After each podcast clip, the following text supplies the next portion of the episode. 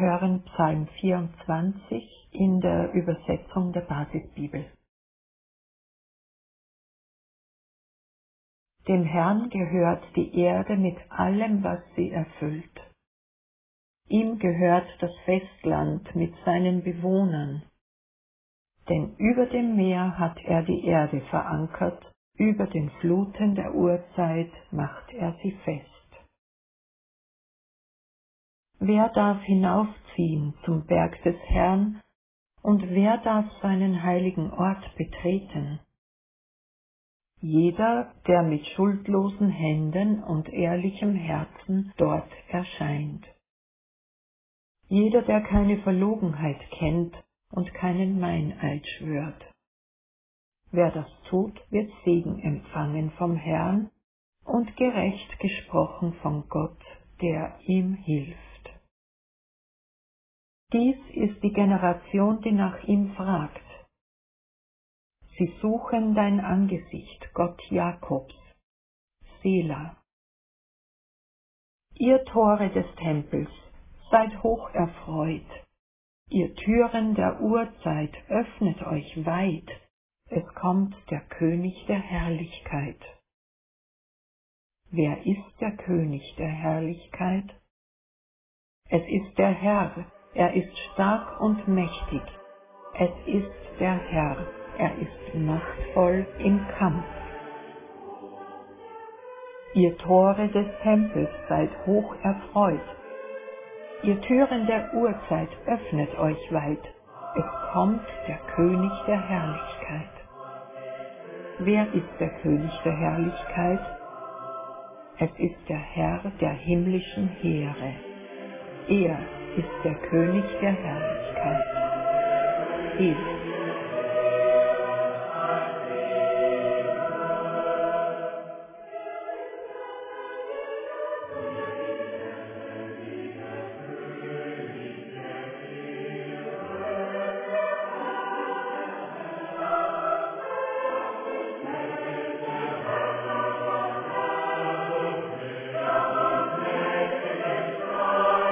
Im ursprünglichen Zusammenhang ist Psalm 24 eine Liturgie, die ein Tempelfest begleitet. Entweder ein Fest, an dem die königliche Weltenherrschaft Jahwes gepriesen wurde, oder eine feierliche Prozession der Bundeslade. Wir wissen es nicht.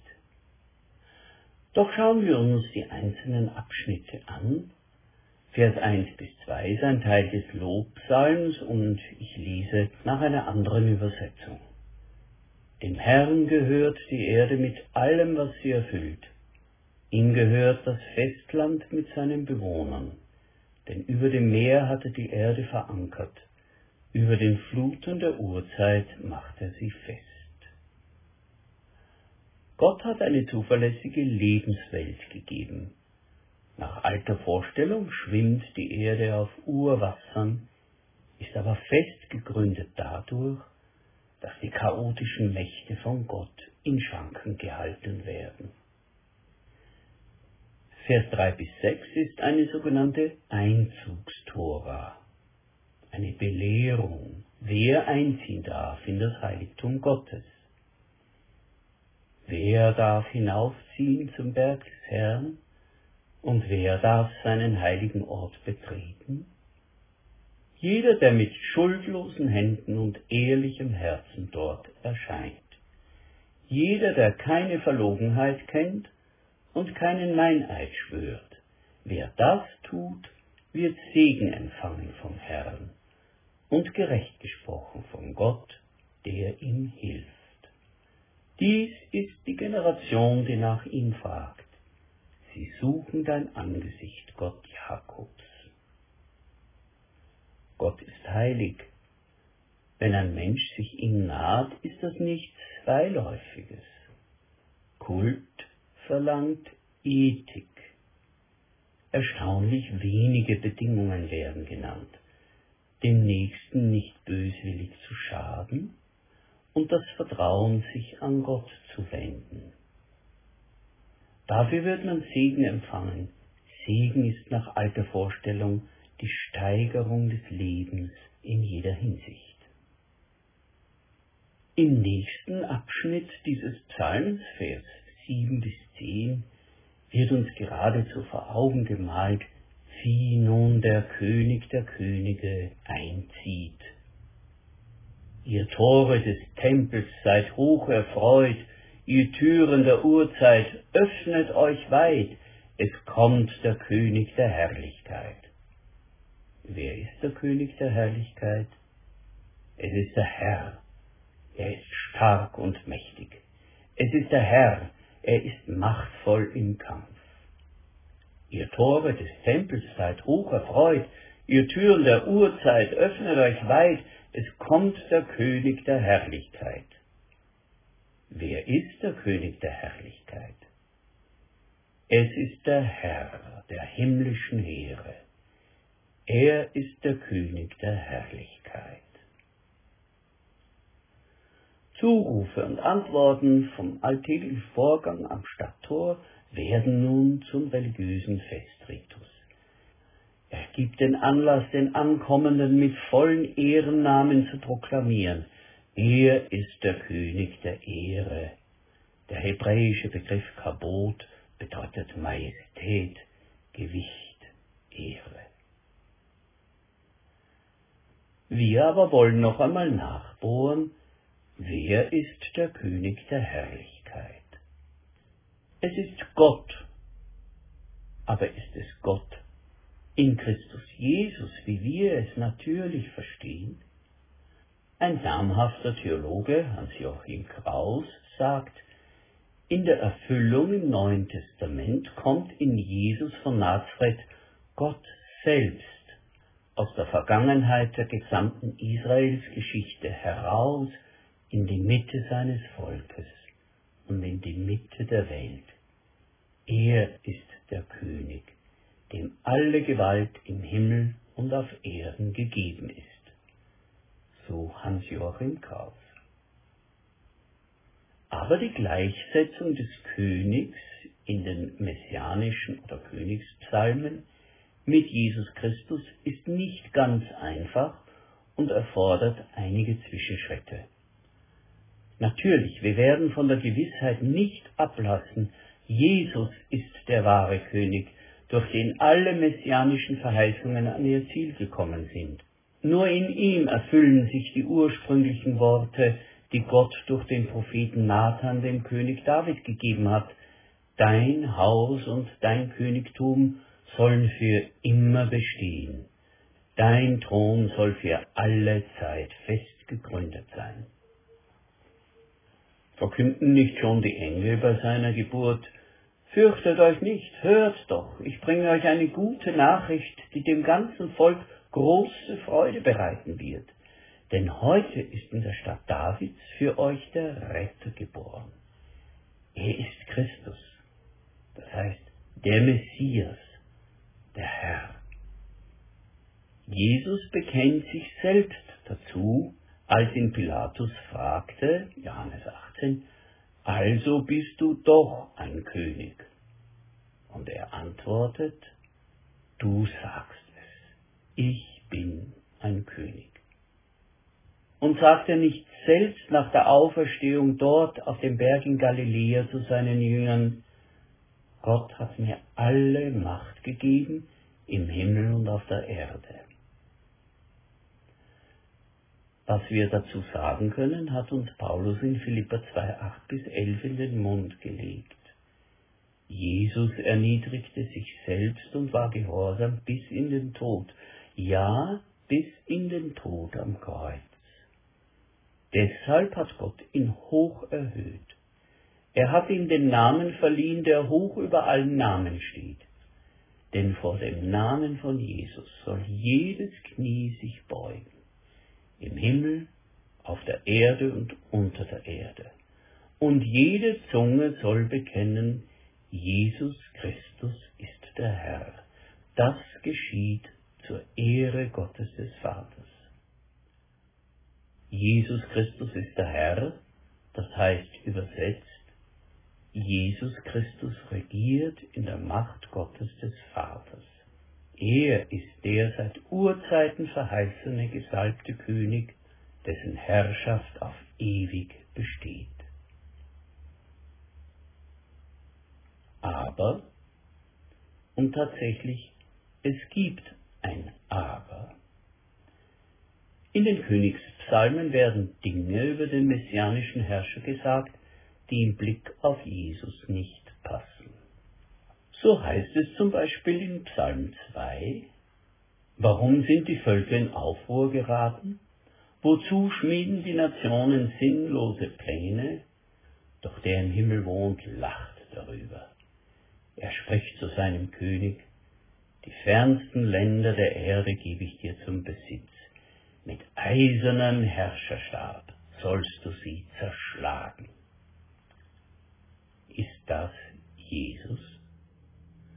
Oder Psalm 110, der Herr steht an deiner rechten Seite, und kommt die Zeit für seinen Zorn, da schmettert er die Macht der Könige.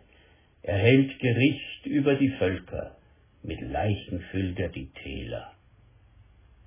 Ist das wirklich Jesus? Hier wird klar, Jesus steht als messianischer König als Schlusspunkt einer langen Entwicklung, in der es auch viele innere Transformationen und Klärungen gegeben hat, was auf ihn zutrifft und was man unterwegs zur Seite gerückt hat und von ihm aus gesehen bewusst zur Seite rücken muss. Wie so oft ist Jesus nicht einfach das Produkt der Überlieferung des Alten Testaments. Jesus ist der Herr über die Überlieferung des Alten Testaments. Machtvoll und bestimmt spricht er, die Alten haben gesagt, ich aber sage euch. Ja, er ist der verheißene König. Aber erst bei der Erfüllung zeigt sich, wie er der verheißene König ist. Beim Einzug in Jerusalem präsentiert er sich als der sanftmütige König, wie ihn der Prophet Sacharja Jahrhunderte zuvor geschaut hat. Du Tochter Zion, freue dich sehr und du Tochter Jerusalem, jauchte. Siehe, dein König kommt zu dir, ein Gerechter und ein Helfer, arm und reitet auf einem Esel, auf einem Füllen der Eselin. Nicht auf einem Schlachtross kommt er angebraust und spaltet seinen Feinde den Schädel. Nein, er gibt sich als der behutsame Gottesknecht zu erkennen, von dem Gott sein Vater sagt in Jesaja 42, 1 bis 3, siehe, das ist mein Knecht, den ich halte, und mein Auserwählter, an dem meine Seele wohlgefallen hat.